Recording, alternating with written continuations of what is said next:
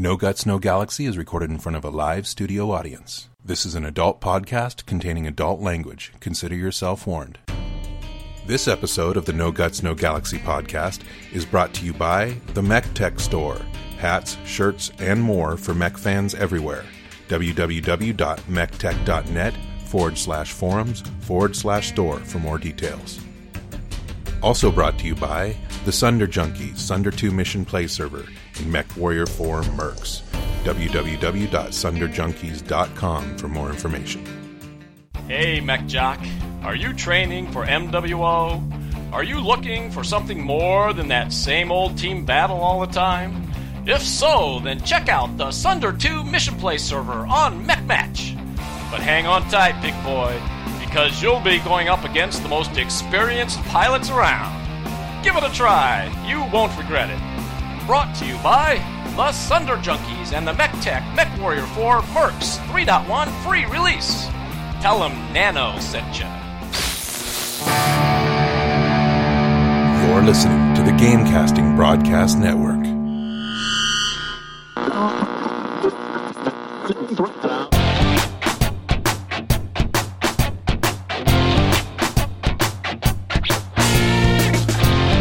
Live from the Outreach Studios around the world, this is a No Guts, No Galaxy podcast.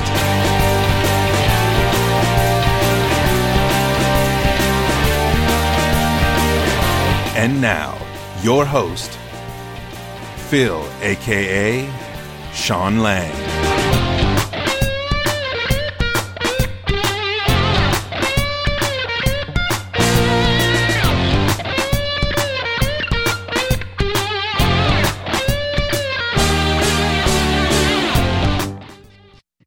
Welcome to the No Guts, No Galaxy MechWarrior podcast number 32. My name is Phil, and I'll be your host.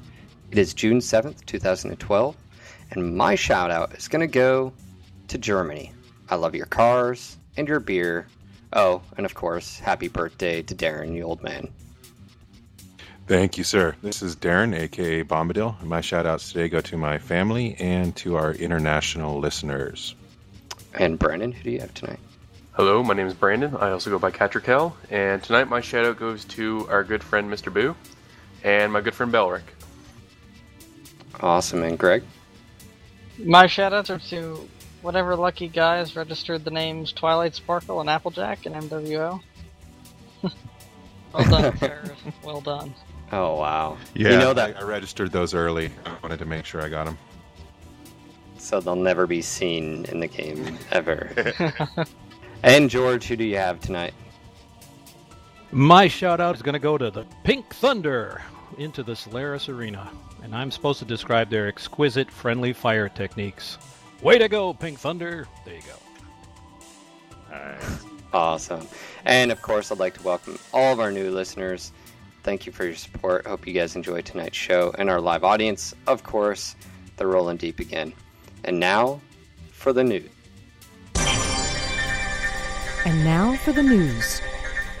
The No Guts, No Galaxy News, founded in 2011, reporting in 3049. If you'd like to get a unit sponsorship or advertisement, go to our website, nogutsnogalaxy.net, uh, donate any amount, and then send me an email. You can find my contact there, or just email bombadil at nogutsnogalaxy.net. Let me know what the message is that you want me to uh, say, and we'll get it up on our uh, next show. Also, regarding your unit, if you have a unit and you'd like to get a spot on our No Guts No Galaxy Outreach TS3 server, log on at any time, look up Phil, Alex, or myself, and we can get you set up with your own channel. Uh, if you don't have a unit and you just want to jump on and uh, hang out and talk to people, do that as well. It's a nice uh, hangout for all us Mech Warrior Battletech fans. This week in our international listeners, we have Canada slipping down one spot at number five.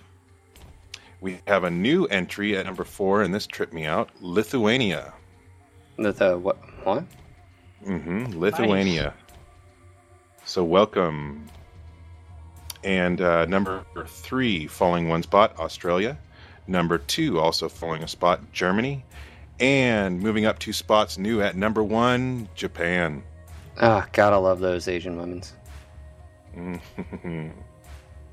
Lithuania beating out Canada is very surprising. Tiny, tiny country. Good for them.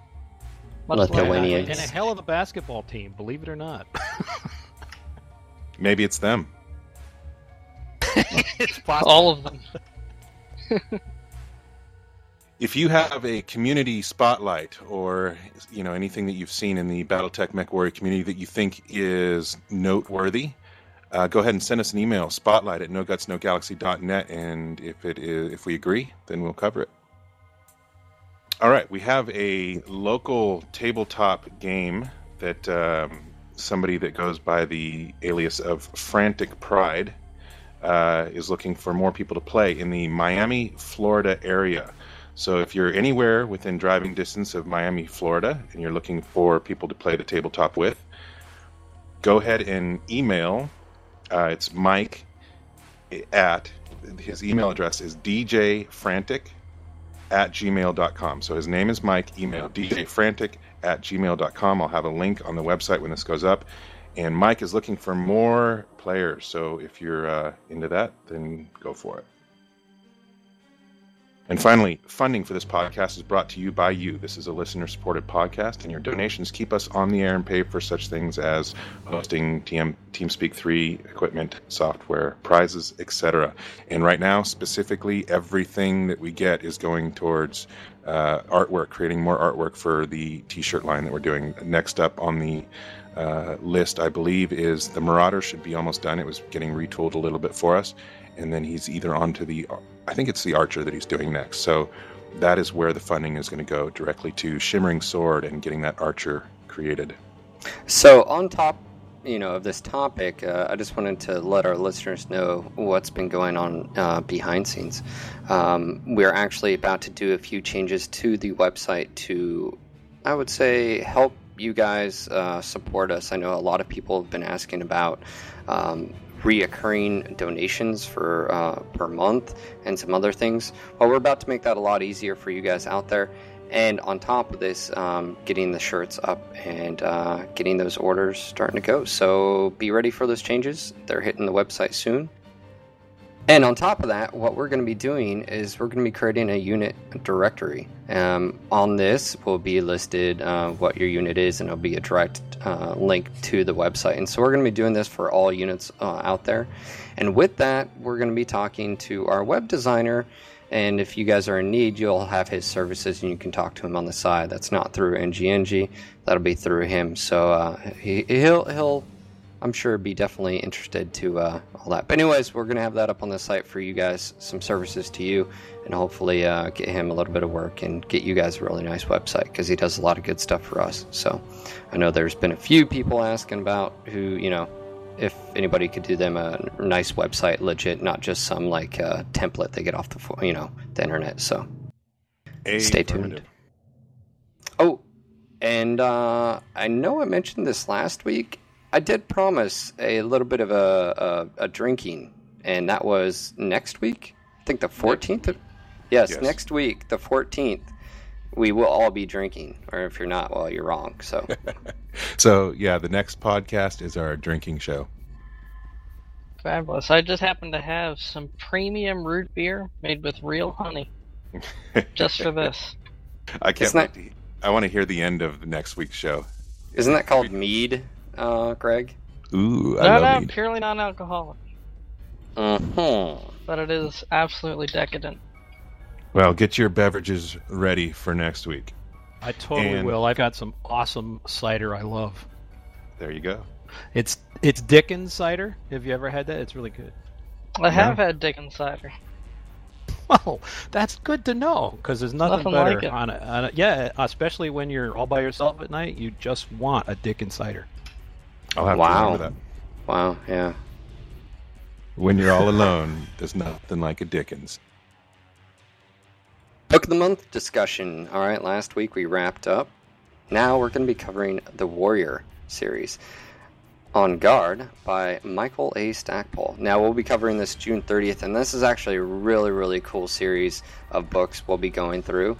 I actually, believe it or not, own this book, but I've never read it. I have read I believe, the two next after this. So, um, off the top of my head, this actually comes from uh, Solaris Arena. This actually covers a lot of the Justin Allard um, stuff that we, we have talked about and we all know Yenlo Wang and the rest. Uh, so, I know. This was, this was a great, great series. Um, Stackpole is a wonderful author, and this particular series is just uh, phenomenal, in my opinion. Um, I know we probably say this about every book that you know it's worth reading, but uh, this one is seriously uh, just a really good series, and anybody that hasn't read it should read it. I also think it's it marks sort of a transition between the original Grey Death novels kind of thing and sort of the more modern successor war clan invasion type story. I mean, Stackpole as or Stackpoling, uh, just his general type of writing.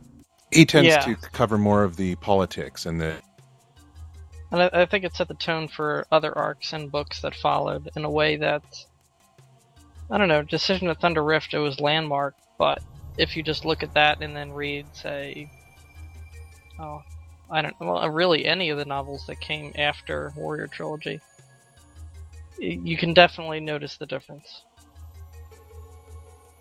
Yeah, most definitely. And like I said, I have read the two after this one, but I haven't read this specific novel. Um, I actually had to go back and buy a lot. Anyways, You mean you read parts two and three without reading part one? well, remember some of these I'd read in high school. You know, I didn't, I wasn't as. Hey man, I'm just saying. And now, Mech of the Week, lock and load. It's not just filler, it's all killer.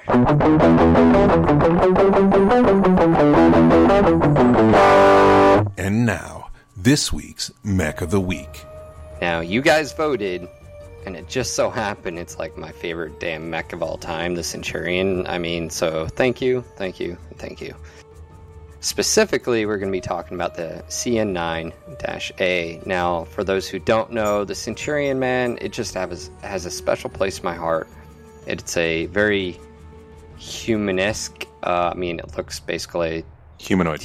yeah, well, humanesque because obviously it's a mech, but it has that uh, Roman sort of Greek Greek helmet going on. Anyways, it's a medium mech, 50 tons. Its speed is 64.8 km an hour.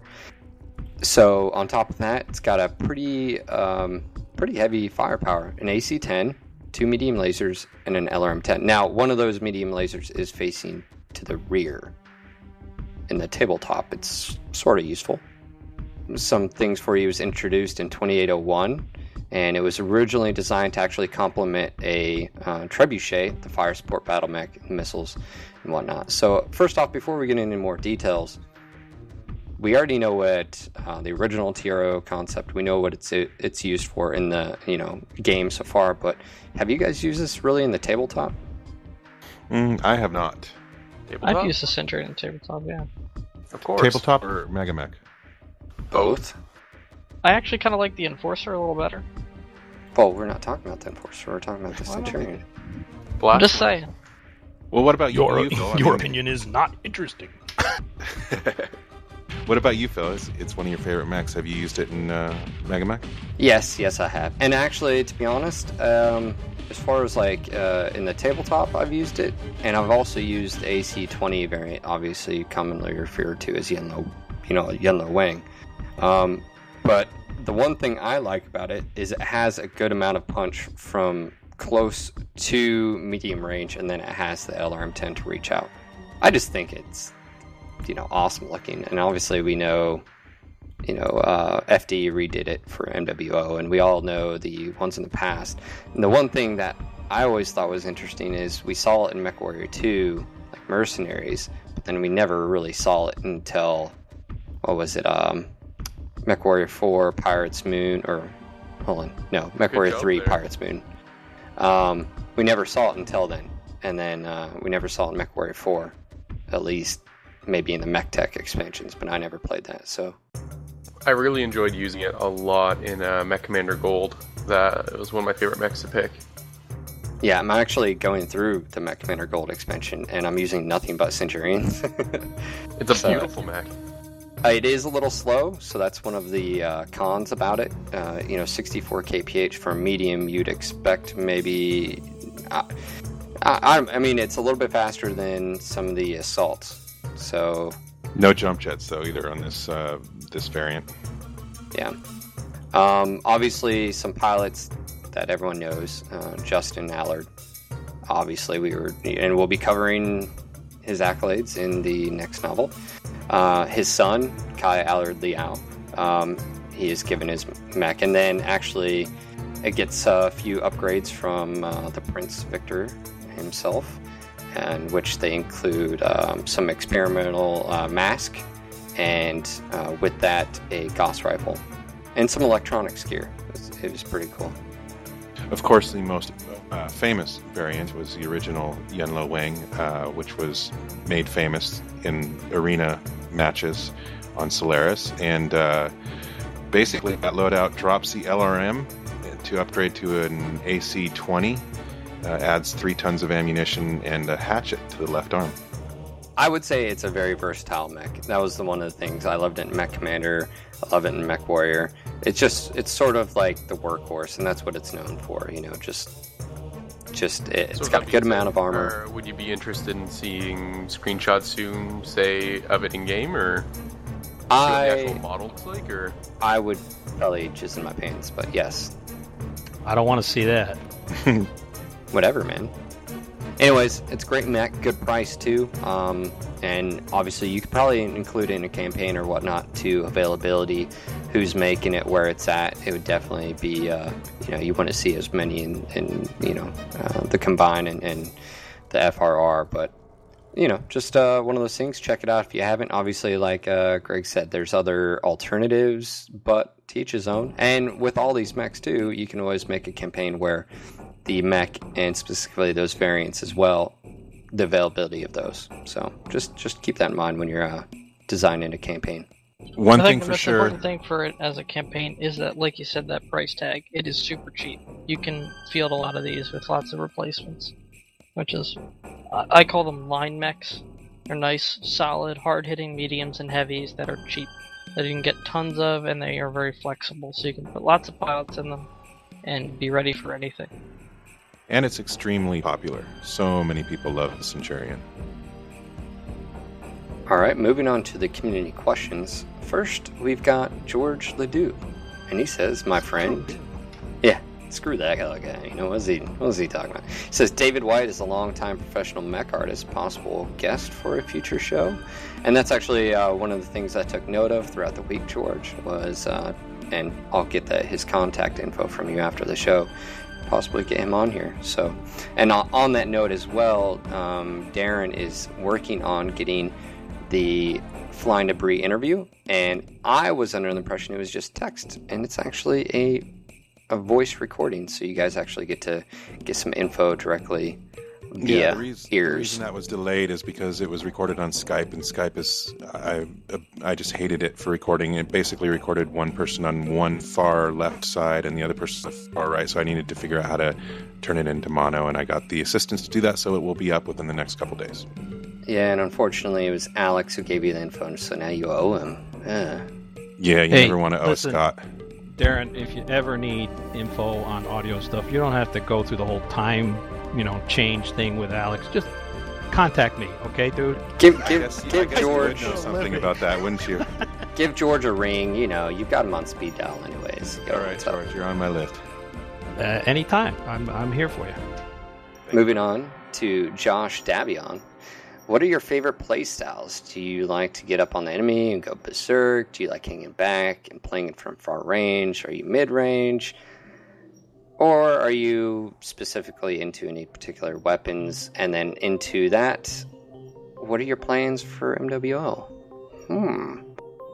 Um, I guess let's answer this from each other's perspective. Uh, Darren, what type of you know player am I?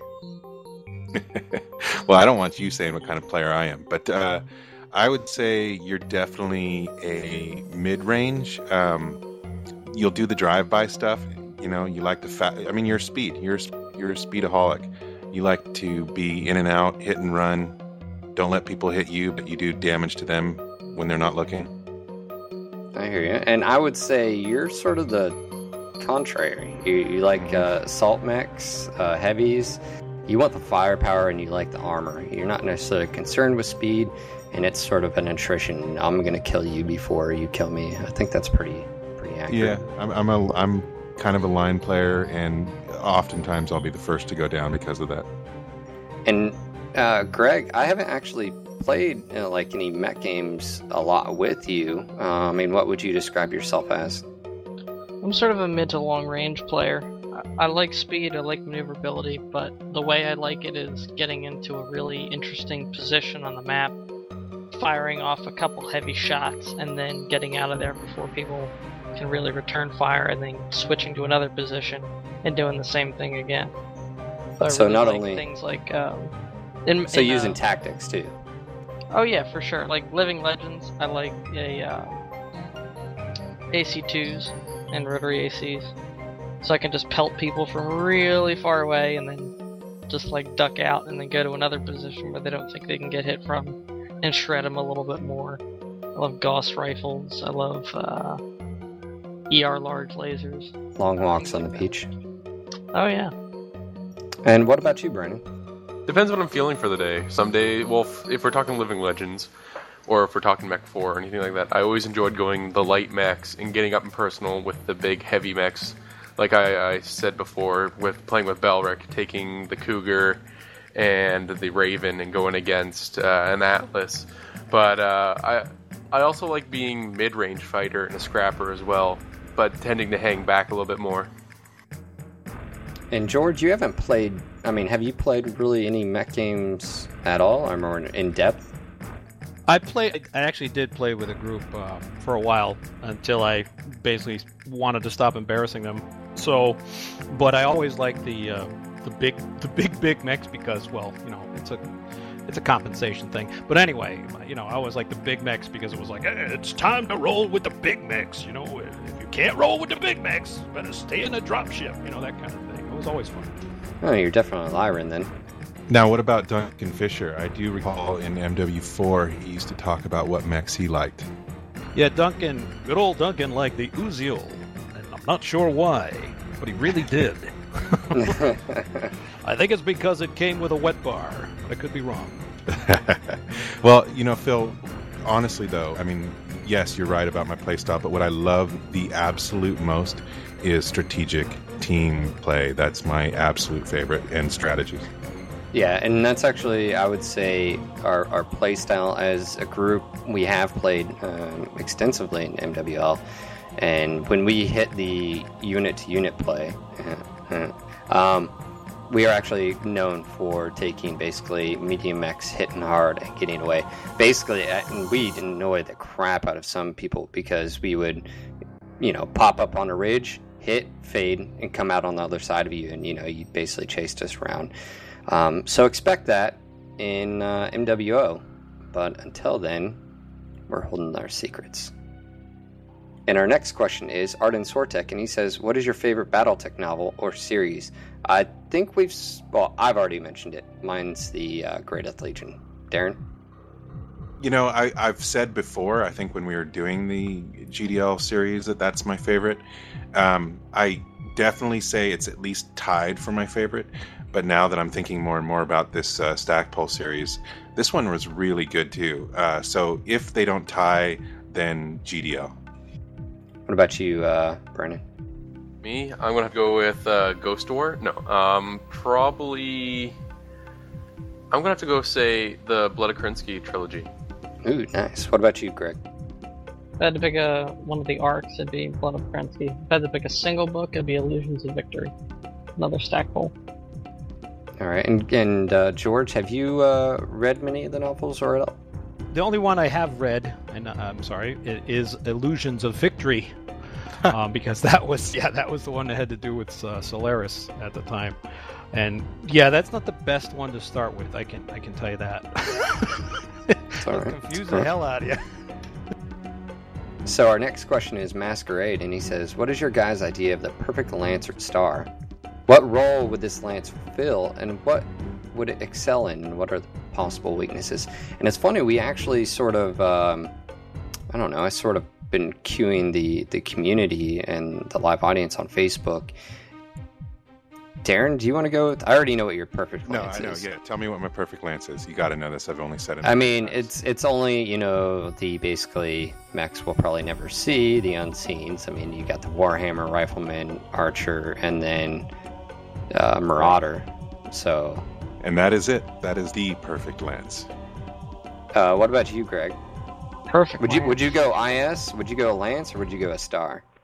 Well, he said he said Lance specifically, so I'm gonna take that as IS only. Well, I'd he said go- Lance or Star. Oh man, it's gotta make it harder. Well, I'm a Clanners. I'd probably go with a star. Maybe um, Mad Cat two, two Summoners,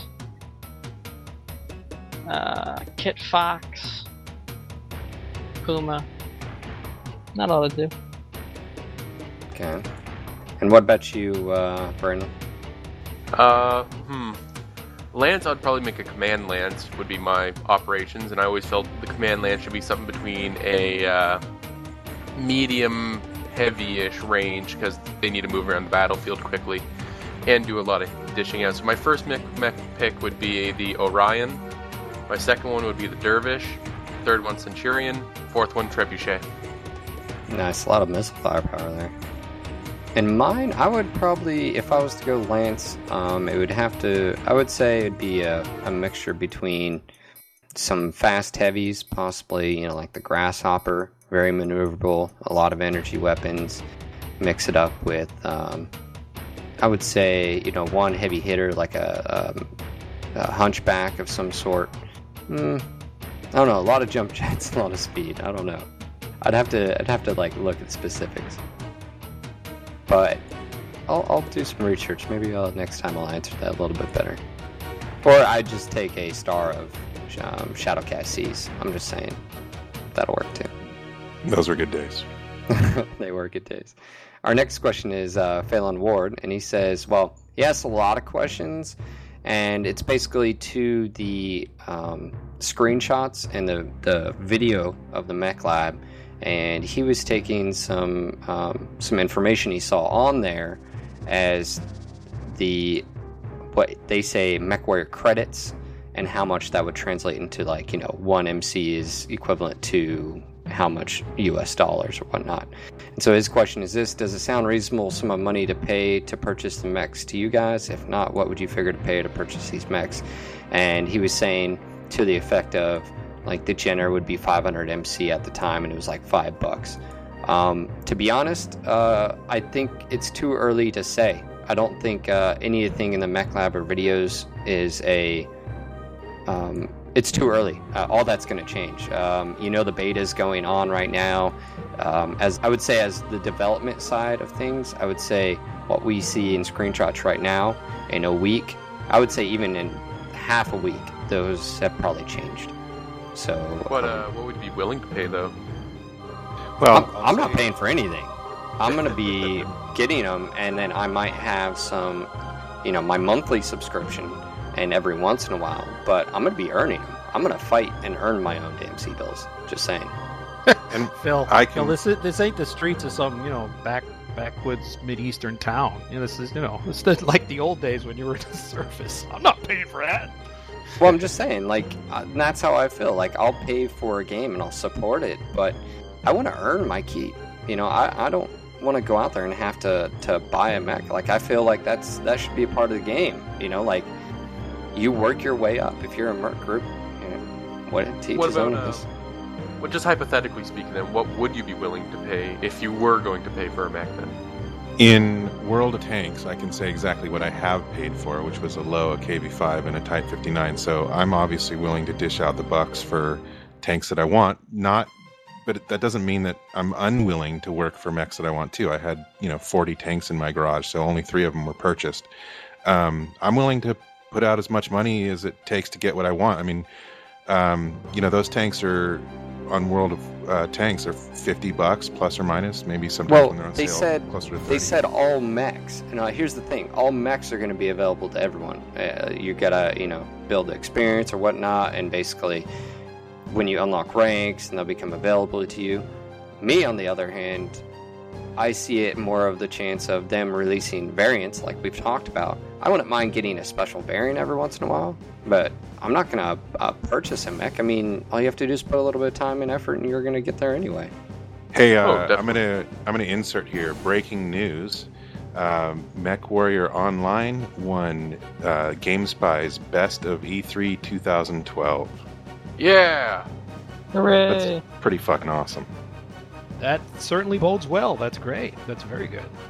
And for those who haven't been following what's been going on, the guys at E3 who have been playing at the Razer booth uh, using the new, and we'll be talking about this in a minute, um, the, the new setup for joystick and all that, have been basically fighting those who have been playing the beta. So it's been sort of, uh, from what I hear, an interesting uh, mix up going on. Uh, but to move on, um, like I said, I think it's too early to tell. What I would feel comfortable with, I think a few dollars here or there wouldn't be crazy. I, I'm really hesitant to see any prices go over like 10 bucks. Like, I feel like that would be stretching it, and especially when variants. I think it would be one of those things of, you know, milk the community, yeah, for what it's worth, but don't like plunge, you know, rape us behind the scenes. I mean, you know, like I don't know. Uh, maybe there should be a poll. Like, what what do you, they think is like? I don't know. Maybe put it out to the community. What is the community worth? You know. I do need to interject again. Breaking news: they're a nominee for Best of E E3 2012. So uh, we hope they win. All right, guys. We're gonna move on to live students' questions. If you have a question, go ahead and type it. Um, Alex, if you can let us know who it's gonna be. The first one I've got is Vigilance. And Vigilance, you want to unmute your mic and ask the question? Yeah, um, I got a question about um, when you're like the game where you take it over planets and stuff, uh, kind of similar to Chromehounds. Um, what's going to be like the deciding factor of how you take the planet over or, or what? It's a good question. Yeah, it's a good question. I don't think there's been any definitive answers yet, but I'm sure that that will be, you know, within the contract. There'll be certain objectives or a certain amount of wins or something that determines that. Um, the planetary. go ahead. They did say early on that as of right now at the game release, a planet would be one battle and then it would trade hands. And I think eventually they said what they would like to do is have it a multi stage battle. So therefore, you know, I'm attacking planet X. Planet X would have, you know, defenders and attackers, and it would be a stage of battles. Like you'd have to win X amount. And I think World of Tanks went to that sort of like it's it's a it's a it's not just one, right? It, it's multiples, and I think that just adds a little bit more of um, depth, and especially when you think of, and I think this would be really cool. And I think a lot of units want the logistical aspect. They want to plan and and and do practice rounds and training. Is if you're the defender, you have X amount of mechs. When you click go, and the attacker has X, X amount of mechs. So imagine now that you throw in the cheap stuff as a defender first to sort of see what their strength is. And then you sort of get an idea. So instead of throwing out all your best mechs at the first round and getting them taken out, maybe throw in, you know, the the least expensive stuff just to store to test. And anyways, you can start to see where deception would go on in strategic gameplay. Well, I mean, that's almost like with the uh, dropship game type as well, so you never know. Yeah, for me, as always, the more com- complex it is, the happier I am. Um, I understand that there will be differences, be- you know, between release and what is uh, then added on later down the road. So, um, you know, whatever they got to do to get the game out and the ball rolling, it's cool. Um, but definitely, I would love to see more complexity added to that process down the line. And and and with that on as well as I hope the devs actually listen to the hardcore and because when you think of planetary, it's going to be your your merc groups, it's going to be you know eventually the clans, but it's going to be your hardcore players. You know, I mean, with anything, they're going to be training. They're going to be literally taking overviews of the map and saying this is a good place, this is a good place. You know, for this scenario, we go here. All the tactics and strategies, and, and actually. I remember MechWarrior 4, there was a group that actually created a manual. Like, I remember, I have to find this and do some research, but there was a strategic manual that was going around that was like really, really in depth. I'm talking about like um, uh, fields of fire, overlapping fields of fire, you know, um, pinch points. Situational awareness. awareness. Uh, well, it, it had everything. I remember this. I mean, it was like hundreds of pages long. So see that. you know, imagine the the complexity, and so that just adds more to the competitiveness, more to the actual tactical and strategic gameplay. So When these cus- these guys are going to be organized, there are probably going to be a lot of them. They're probably going to be the people more than anyone else that are evangelizing the game to people that don't play, trying to bring their friends in and stuff. And this is the hardcore fan constituency, and they're going to stick with the game. They're going to invest a lot of money into the game. So Piranha would do well to not cater them entirely, but you know, make sure that their voices are heard and that there are certain gameplay choices that reflect the kind of things that they want, because they will reward them by opening up their wallets. now, as far as the planetary thing, you know, I think it's a great thing to talk about because we really don't know a whole lot or what their plans are. But the options are pretty much endless there. And then on top of this, another layer of thing to think about as far as the planetary is the overall picture of the inner sphere. You know, how will contracts? You know, they mentioned contracts. They mentioned possibly having players create the contracts. whatnot. There's a lot of complexity and a lot of logistical things they can do. It's just possibly when they get to that point, they'll address it. I think it'll be a bare bones thing when we get to it at first, but it'll eventually um, uh, meet the uh, wants and needs of the player base. All right, who's our next question? Who is it? Magnus, go ahead and unmute and ask your question. Um, I Magnus. guess my, my question is uh, overall just dealing with. Not a the- problem. Hey, the Magnus, real quick, where are you from first? Oh, sorry. Uh, Cocoa, Cocoa Beach in Florida. All right, I was just making sure Oh you want to it's- it's Lithuanian. I dream of Jeannie Land. This is awesome. yeah. Yeah, I want. yeah, I want NASA's somebody to say they're from. right now. I want somebody to say they're from Lithuania. Yeah. Okay. Well, uh, go ahead. Shoot with your unseen question. Yeah. Um.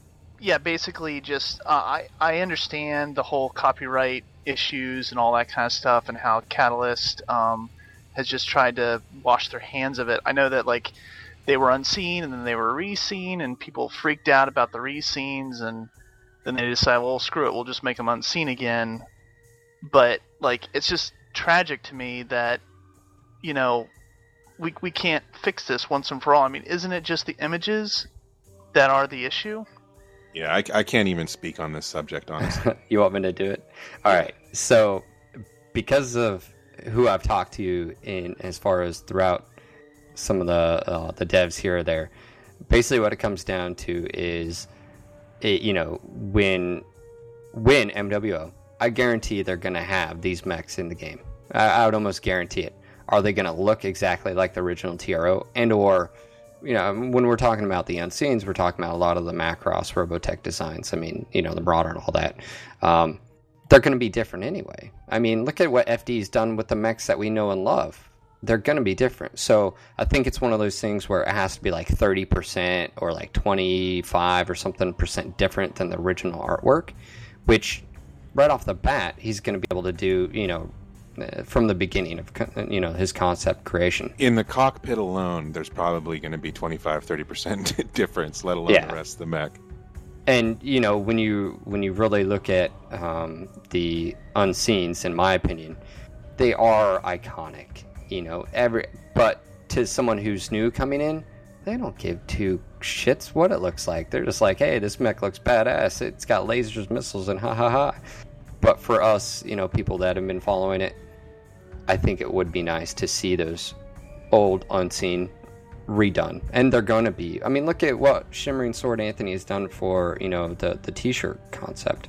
Here you look at it you know it's a warhammer but it's definitely not any i mean it's definitely like nowhere close to the original tro so i mean magnus i mean uh, you personally would you are you one of those where you don't want to see any changes to the uh, original tro and you're like Oh, uh, no way, no way. I I'm all for like let's just make something happen. You know, if they got to change it, you know, to make it, it'd be nice if they, you know, obviously, you know, the Marauder should be, you know, two big guns on the arm, or you know, one on each arm, and a and some sort of gun over the shoulder kind of thing. It shouldn't be completely different, but you know, as long as it still keeps the theme of the of the original designs, like you know, you know, whatever it takes, basically.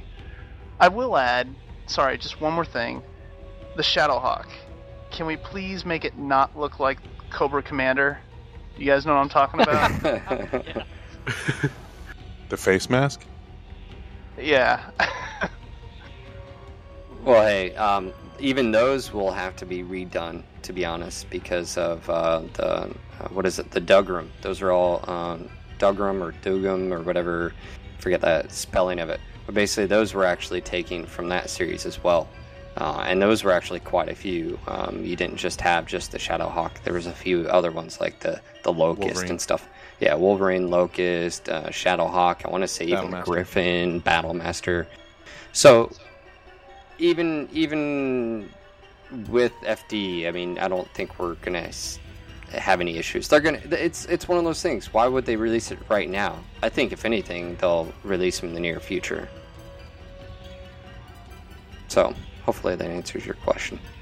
Yeah, hopefully definitely. the the unseen reseen become forever seen and we don't have to have this discussion anymore it is a frustrating thing for the fans i mean i know i'm different because for me, a lot of it is nostalgia. The Warhammer, the Warhammer Prime, the original artwork is pretty much the first mech I saw since it was on the box cover of the set I bought in '85, and so you know it all goes back to those days for me. And I, I love the unseen artwork, but really, uh, I think anything that uh, Flying Debris does is going to be something that I love, and just get him into the damn game. I agree.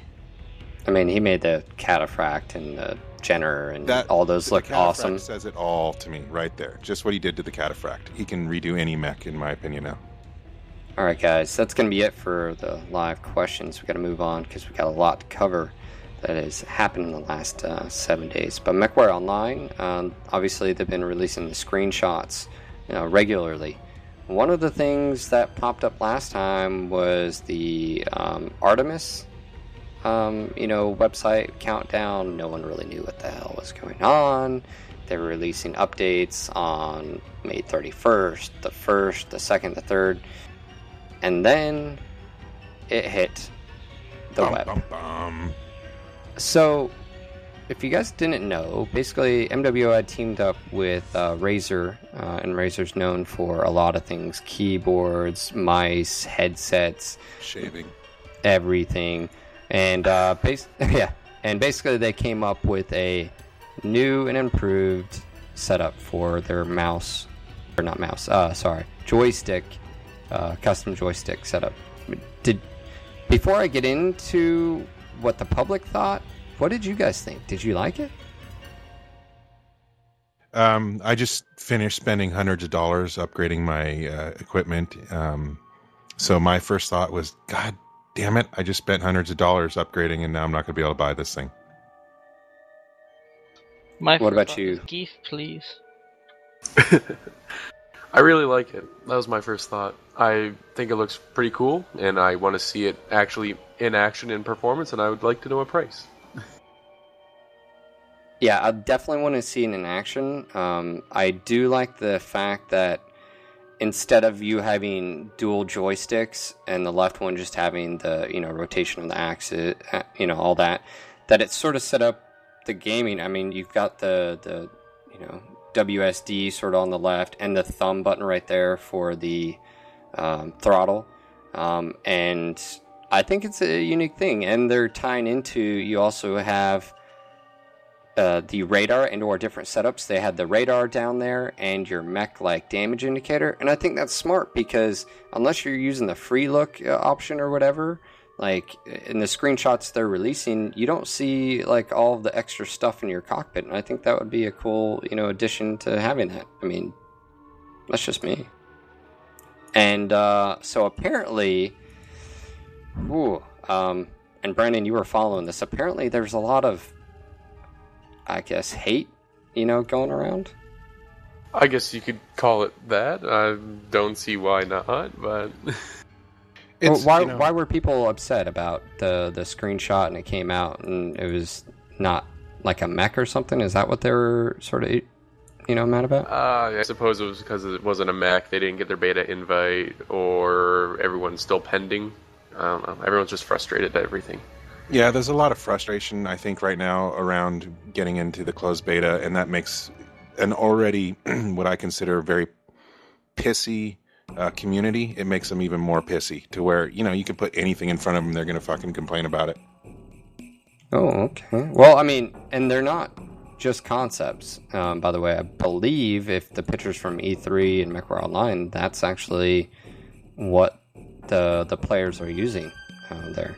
Is there any confirmation on that? Anybody else? Uh, I believe it's there, and because it, they're actually at the Razer booth as well. It's like a Razer MechWarrior Online.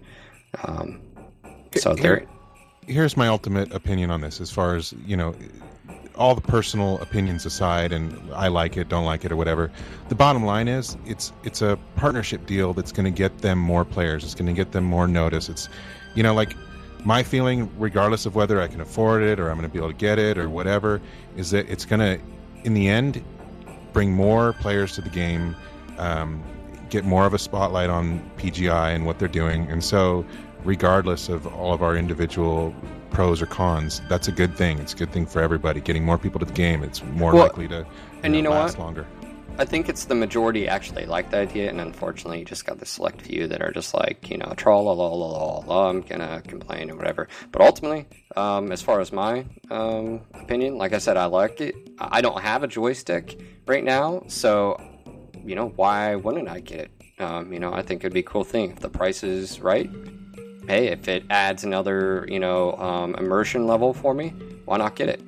You know, and then on on top of that, it gives you a little bit more screen, and right there for a little bit more of uh, information coming to you, right? So, Yep. Yeah, and I mean, I don't see where everyone's coming off saying they don't like Razer or anything like that. Like we've, if you paid attention to Razer's site slash Facebook, we've known for a bit that they've had a partnership with MWO somewhere down the line. We just didn't know what. Yeah, and the bottom line is, you know, as far as like some people swear up and down Razer sucks every product they make. I've heard people say that they love Razer and they've had their product for years and have had no problems. So I think that's all kind of circumstantial. And the, you know, Razer allowed them to do a partnership deal. Maybe And you know, done it with Logitech or something. you know, it's another good thing too about um, a company working specifically with a game company as far as uh, hardware is all of your drivers, everything to do with the device is going to work like how it should. You're not going to have any of those issues of you know uh, customizing it or getting it installed or working properly. So, um, anyways, it looks awesome.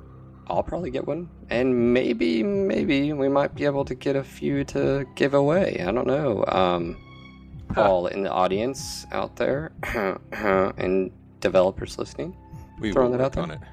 we'll, we'll we will do it. All right. Um, moving on to looking ahead of June, they also have um, more closed beta invites are going out. Uh, screenshots of the week, fan-led developer Q and A's, uh, weekly reviews of progress, and of course the semi-monthly wallpaper. There's another ch- tweet chat coming up, and also on June 19th, the Founders goes on sale. Now, for those who don't know what the Founders is, it's going to be like a ni- nice little package, um, and as soon as that goes, are, are you guys going to get one? Of course. What about you? Absolutely 100% for sure. All right, how many people in the live audience? X up real quick if you're going to be getting a founder's package. All right, the Xers Now- are starting to appear. While they're doing that, um, do we have any kind of tally on how many uh, beta invites have gone out? Is it somewhere around two, three thousand? I think it's about 3,000 now, maybe? Because I know there was the 1,000 original, and then there was another 500, another 500, and then there was the surfi- surprise 500 during E3, and then there was the one. I think I think we're sitting at about 3,000 total. Yeah, I think it's two to three k, and then on top of that, you never know because they're not supposed to say. Even if you're playing it right now, you can't say anything. So, Playing something right now. whoa, Super weird. whoa, One-handed typing. whoa.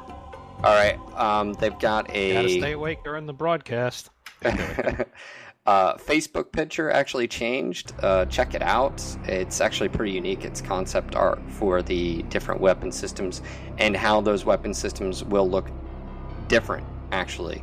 Um, I thought that was cool, so expect that. Um, and if you're probably playing the beta, you get to see all this, and we all hate you, all that fun stuff. Ask I the love devs. art like this though. I, I want to see more of this. Oh yeah, totally. Like I remember when the game first came out, and you had all dude. the um, concept art from, like, for example, the, all the different Atlas heads and whatnot. I want to see more of that. You hear it, guys? They want to see more. So They want more head. Get it out there. Get. Love having George on the show. It's so fun. All right, Ask the Devs 5 is out. Um, so go and get your info and questions up. Um, Well, no, that's the. Ask the Oh, Devs hold on, five, this is like, the- act- this is the answers. Jeez, jeez, Phil. Jeez, you Well, you know. Somebody's a little behind. someone should type it correctly, not in the. huh. Anyways, um, here we go. Will jump jets be for all mechs or only for those that have at least one jump jet variant? And from Garth, he says only variants that have jump jets will be capable of them. This is done to keep variants varied, as unique as possible. So we're not going to have like jump jetting atlases and crazy stuff happen. All right. He next question is: Will equipment and weapons we remove from a mech be held in our inventory for later use, or will they simply vanish? Any weapon, ammunition, heat sinks, etc., that you purchase and remove from your mech can be saved for later use. You can even be a cheapskate like me, and this is Garth, and use the same weapons in all of your mechs, just shuffling them around in between matches. Wow, Garth, No, that is thank you. that is cheap, Garth. Uh, another question is playing previous MechWarrior titles, and from what from what I understood of the pen and paper version as well, which is BattleTech, by the way, the game quickly degenerated into how many how quickly can you blow off one of the legs of a mech? Will the same tactic be effective in game for MechWarrior Online? And uh, Garth's response is only when you play Russ. it's funny. Um, seriously, they're balancing, tweaking, and fixing and changing constantly. With beta players going out, their feedback, um, they'll look and check out. And obviously, if you've never been in an actual beta a player, it, you're supposed to give a lot of feedback. So I'm sure they're it's like a constant you know battle the developers are doing. They're currently legging works, but it's not better than coring. That means concentrating on the center torso, nor headshotting. So I guess you can take your time legging someone, but they're still shooting your ass. So Now, just- uh, Phil, in MWL, you were you were I would say a, a headshot specialist. Do you think that'll translate into MWL? I don't know. I'd have to play. I mean, to be honest, it'll depend on how this weapon convergence system is going on. Like, I the the way I've always viewed it is the closer you are to someone, the easier it would be to you know aim for specific specific parts, and especially with a convergence system. Um, how hard is it when running, you know, left and right? Is there a lot of cockpit shake, up and down movement? You know, like how hard it, is, you know, that all that takes in place with MWL you didn't really have a lot of that. Um, you're damn accurate with your mouse. So Remember that um, that one match? It was tournament. What was what was that map that had like the, the forest and the trees and shit? are you Yeah, on, on MWL. Timberland? whatever the, the, the wooded one was, you were way the fuck far away Clear from cut. the mech. He was up on the side of a hill, and you just one shot, one kill. That was so, Oh god, it was like a PPC too. It was just like yeah, a it was random. PPC.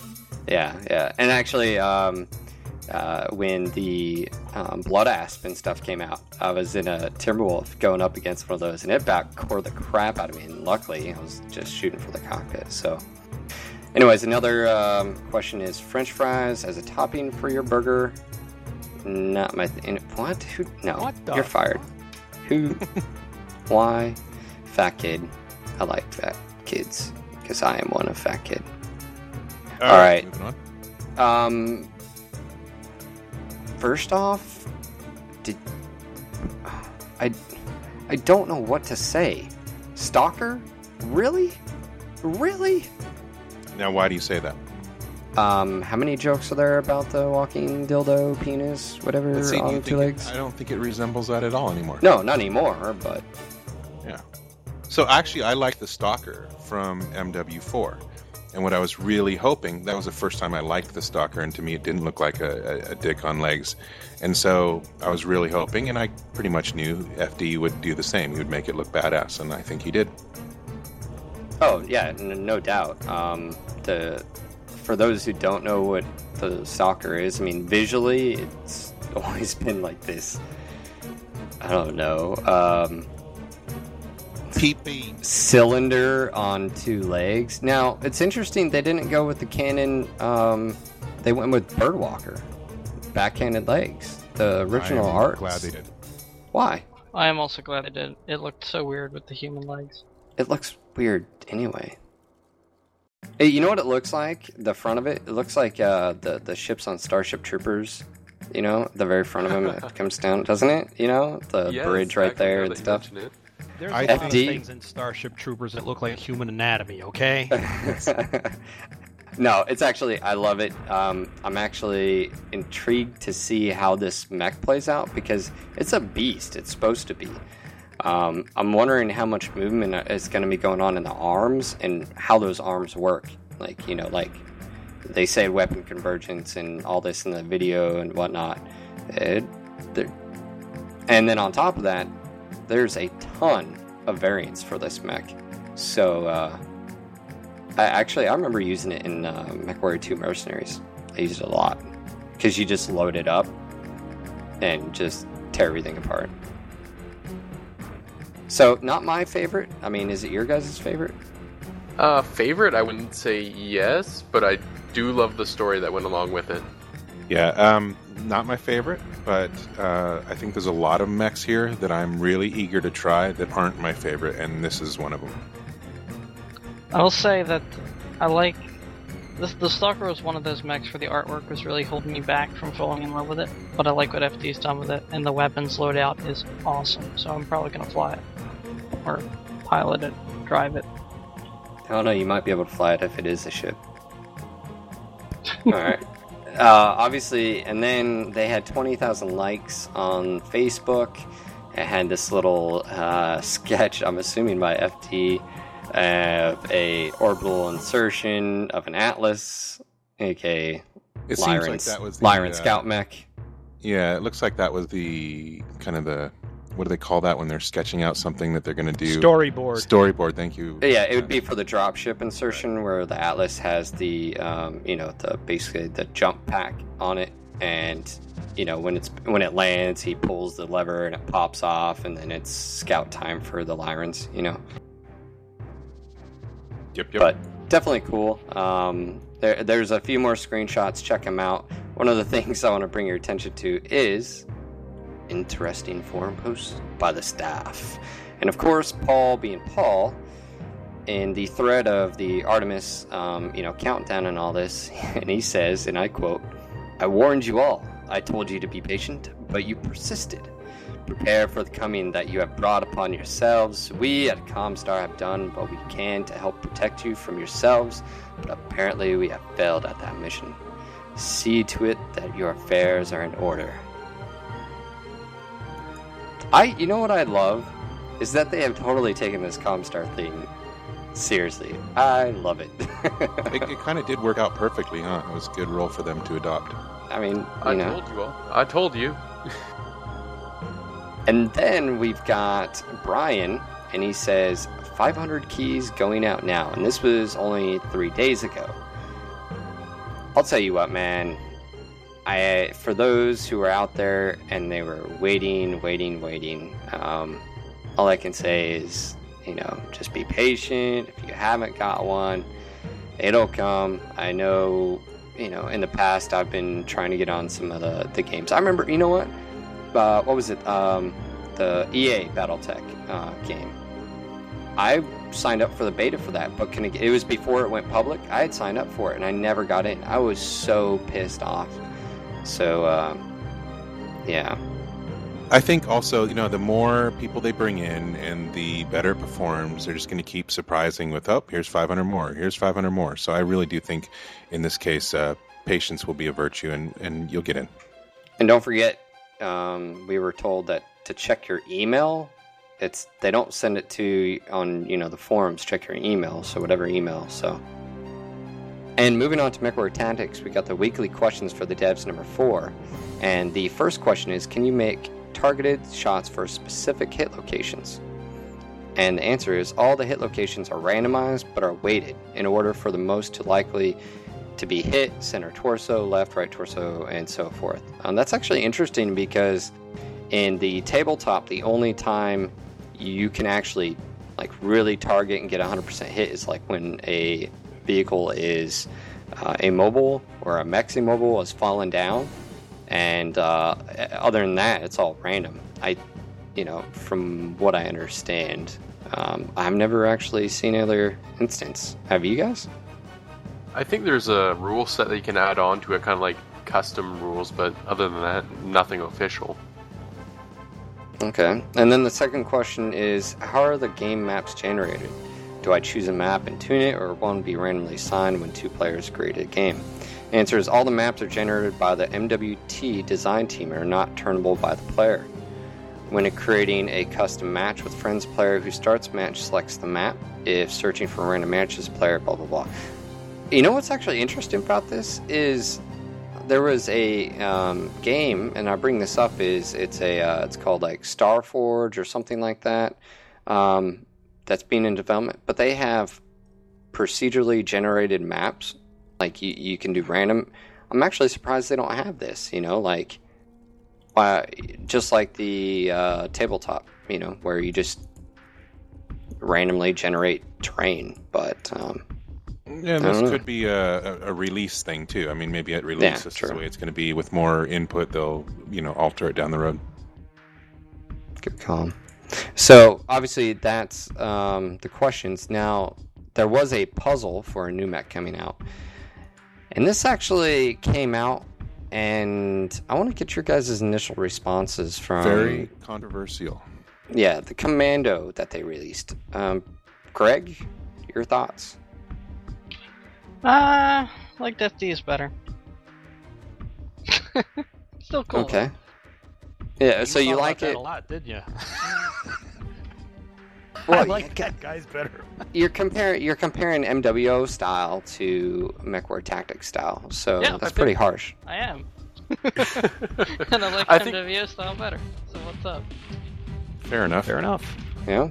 I think for the style that MechWarrior Tact- Tactics is going for, I think it fits in fine. I gotta say, I kind of like the mech a bit, but I s- eh, it's all right. Uh, I was gonna say, uh, Darren, you were about to chirp in there. Yeah, I thought I did. No, you, what'd you say? No, I was just commenting on. I, I don't know. I mean, my personal feeling is um, it's it's different. Um, I'm I guess with tactics, I'm less. I don't really care about the artwork as much as I do in MWO. Like MWO, the artwork is very important to me. Um, what the mechs look like is very important. Whereas with tactics, I really uh, am just more interested in the gameplay. And you know, um, I almost, in my mind, it's almost like um, just chess on steroids. So as long as they look like BattleTech Universe mechs for the most part, I'm pretty satisfied. Um, you know, it is weird seeing 20 missile pods on the chest of a commando, but uh, you know, it's just not as big a deal to me as MWO is. And I do Well- agree with uh, Greg in that I prefer FD's art style. Well, I think one thing is they're going for like a stylistic sort of uh, approach. It's not these mechs, the textures, everything isn't. Uh, they're not doing something realistic, They, you know. Yeah, they knew going out the door that uh, they were taking chances, or, or at least going to be controversial. I mean, that's it's a totally different style, and a lot of people liken it to maybe the Dark Ages looks or whatever. Um, but just again, the play style is going to be ten times more important to me than the individual mech art. Yeah, it doesn't hold on to really anything from the original concept art, but that's okay by me. So, all right. But anyways, as far as the yep, he just DC'd. He'll be back. Um, as far as the commando, at the end of the day, I don't really care if that commando was to make or break for me. This game, I'm obviously too uptight. I just need to walk away from the computer for a few days and probably never come back. So, uh, it'll be cool. Let's. Nice. You know what? It's one of those like the gameplay if the game is fun, I'm gonna play it. If it's totally crap, then you know, um, well, and you know, but it's not. Hey, gonna. George is back. Welcome back, George. Welcome What back. happened? Anyway, uh, basically, all I was saying, just to make my last point, um, I think what a lot of people are maybe thro- being thrown by this Mech Warrior Tactics, at least this particular mech, is they really did make it a lot more colorful. I think, and and I think most people tend to think that mechs should be more gritty and and militaristic. Uh, that's just my personal opinion as someone who's not that ultra familiar. But again, who knows? I, I I'm not as big a fan of the mechs that look as humanoid as the ones that look less like it. And again, that's my personal opinion. So there you go. Yeah, it's very uh, psychedelic as far as the colors go, and that's kind of where it, Dark Age, you know, uh, resemblances and so forth. But I uh, kind of like the color scheme on it. I think they were brave. I think they did something that they knew was going to be going against the the tide or whatever. And and you know, I'm I'm happy that they're making the game. That's all I can say at this point. And of course, we've got the reminders from the, the devs themselves. They're asking for your feedback on the forums. So if you haven't, go ahead, and head over there and uh, register. For MechWarrior Living Legends for this week, um, I've actually been in touch with the guys. Um, as you saw from the past few weeks, they've got the new reticle system they're working on and some behind the scenes of new assets they're going to be introducing for 0.5.7. Um, now, directly from Lear, um, he has said that the 5.7 they're hoping to get out very, very soon, whether it's this weekend or next weekend. They're trying. He's been actually sick. So, Lear, if you're listening to this, hope you're uh, better by the time you uh, hear this. Um, so, anyways, on, on top of that, um, I really enjoyed the free reticle system. I'm just throwing that out. If you haven't checked it out, make sure you go back and uh, give that a watch. I think it's, you know, obviously in those videos, you can't quite get a feeling of what it'll be like as far as gameplay, but I think it's a pretty big game changer for what they're going to do. So uh, it'll be interesting to see uh, what comes out of that in future gameplay for MWLL. Now, MechWarrior Tactical Command, No update. Move on. Hmm. Yeah. Wow. Solaris Assault Tech from Mech Tech. Obviously, they're still developing stuff for the pods. Um, I actually missed a phone call a few weeks ago from James. Um, so, James, if you're listening, man, I'll give you a call soon. We appreciate the support. These guys have been posting up the podcast uh, for um, those people who visit MechTech, and they've actually been releasing a lot of info for all mech games, which is really cool. I, I think that's one of the unique things about MechTech is all things mecha right now.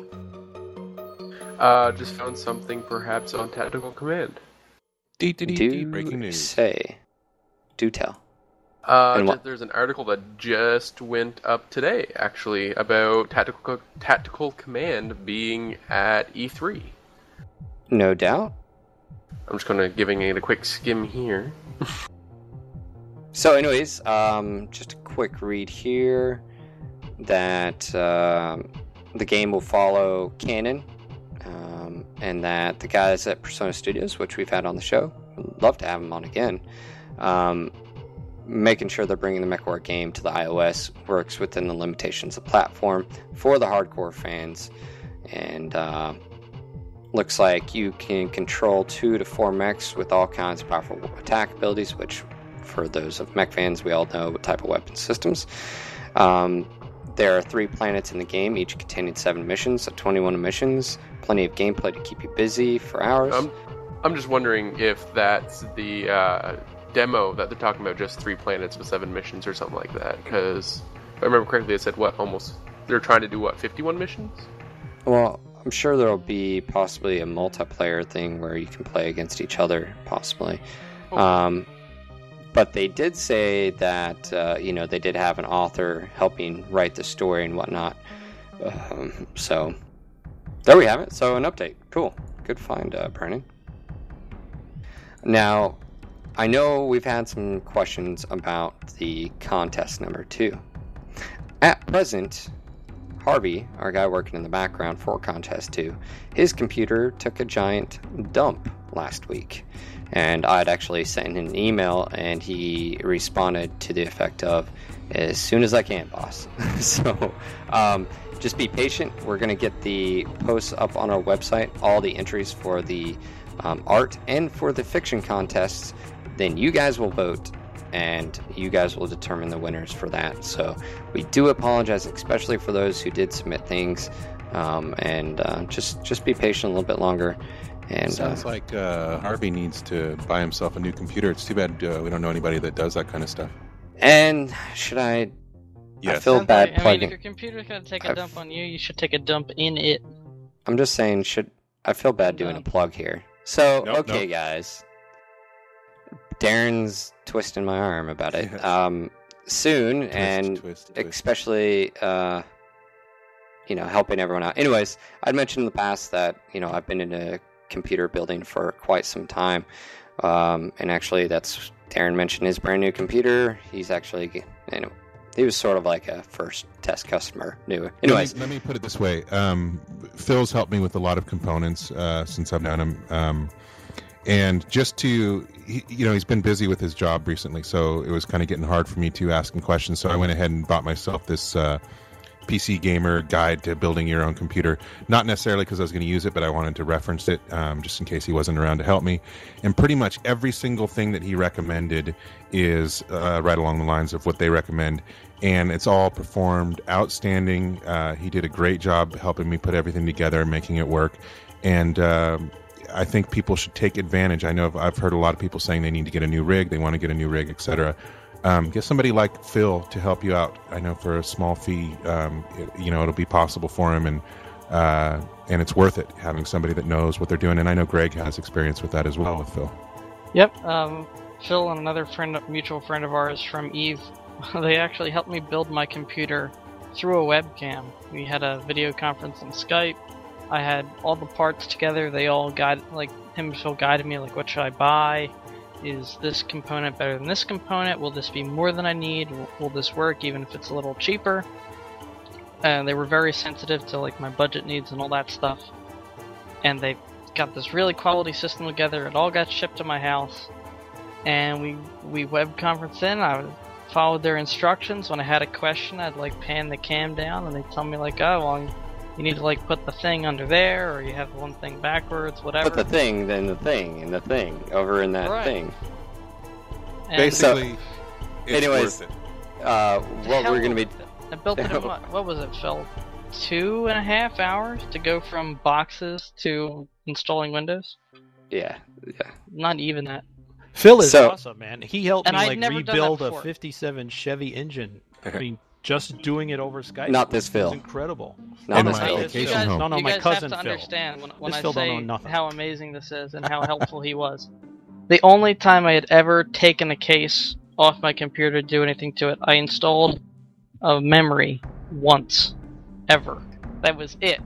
So to go from the ground up, something I never even thought was possible, but with Phil's help, even I could do it. So You do. You should worth never grind up a computer. It's not good. There's too much mercury and shit in there. It's really bad. So, anyways, um, what I'll be doing is uh, I'll be posting a uh, on our website, and if you want to get a hold of me, uh, I can sit down and talk to you on TS3, and we can figure something out. But uh, you know, um, I've gotten to that point where I, c- yeah, can I can go back and, and go back, with Phil. yeah, do that. Uh, Sweet! I'm gonna be on there all week with you, bud. you see what I have to work with? It's just, you know. Anyways, um, so stay tuned to that. For those out there who are interested, um, you can contact me via my Sean Lang at nogutsnogalaxy.net, and I'll have all that info up on the site. So, and again, I would like to thank our Facebook uh, uh, fans. You know, they give us a like, they follow us. Um, a lot of cool feedback. Uh, I've been trying to mix it up every once in a while. I think we actually had a, uh, a thread, Kyle Liao versus you know Chuck Norris, who would win, and you know like you know Natasha Kerensky. Who would you have her? You know, if there's a new movie, who would she be? You know, blah blah blah. Someone said, okay, and I want to clarify this before the show's over. Someone recommended Sigourney Weaver as Natasha Kerensky. Hell yeah. No, I can no. Yes. and no, no. Yes. This is why. This no, and this is why. Yes. shut your face. There's two. There, there's one main reason. Sigourney Weaver is a badass, right? She is. Yeah. So she qualifies that much. I could see her kicking some ass. You know what the problem is though? Natasha Kerensky is hot, and Sigourney Weaver has never been hot. I don't care what you say. Uh, it, it depends Never. on when in Natasha Kerensky's c- career you're talking about. She does get older in some books. And number two, you know, when I say Sigourney Weaver, I'm saying like uh, from her Alien days. So- Yeah, but she's not Even there. Avatar She Sigourney Weaver was a MILF, man. Dude, in, No, in Alien, no. she's walking around in her underwear, I mean, you can't say she was not hot. Dude, she looks like a skeleton. You sick, sick people. I'm Phil likes the fetties. All right, so who, who, is, who, is, Phil, who is your call then? Who do you who do you think should play her? I, oof, I don't know, Oh, yeah, man. Good answer, man. You're a jerk. You know that? I love you, man. Happy birthday, by the way, man. What's what was the what was the big uh big day? Four what was it? Four zero. Yep. It was May 31st, and you, but yours was like a week before mine, right? Yeah, it's twenty second. You, So you do realize you. that. Well, you said that last week. You do realize that when you turn around thirty, you start losing bone density. I mean, so you're less of a man than you were ten years ago. How's that feel? Well, now Remember this. Remember it was this. really bad. You can I can just get want to Phil remind later. our I just want to remind our audience that you need to support the podcast because soon you know we have to plan for the future and find a retirement home for Darren. And as, that long, shit's ex- as long as it has wireless internet, I'm happy. and that shit's expensive, you know. No, Phil's Uh, gonna retire to like an old re- rebuilt Irby. Oh yeah. But yeah, I mean, think about that.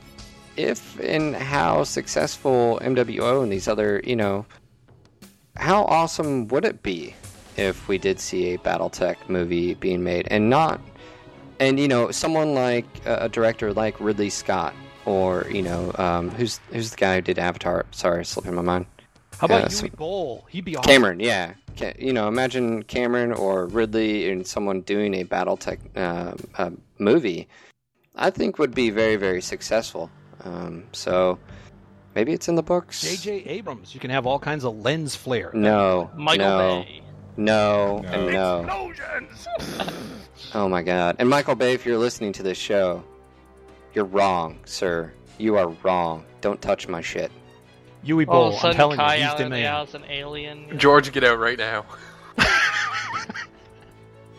Yeah, can you imagine? what- Uh, He's got all that experience making movies out of games. Come on. He ruined one game franchise for me. He's not ruining another.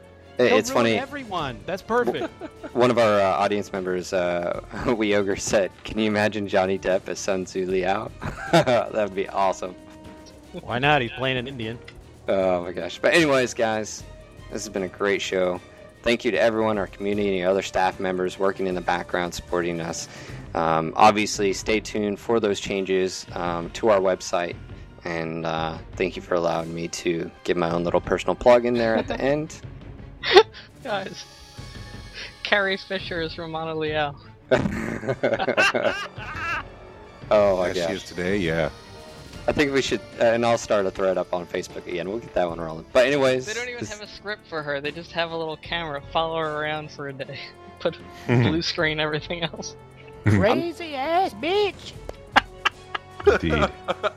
I told you, I still think Mel Gibson as the leader of the fanatics of the Word of Blake. Just tell him to act as self. He'll be a crazy motherfucker. I'm just saying. All right, guys. This is your local No Guts, No Galaxy McClure podcast. Tonight's been a great show. Hope you enjoyed it. This is Philip. this is Darren. This is Brandon, also known as Catrical. This is Greg. This is George, also known as Duncan Has Been Fisher. And until next time, Mech Commanders. Grrr.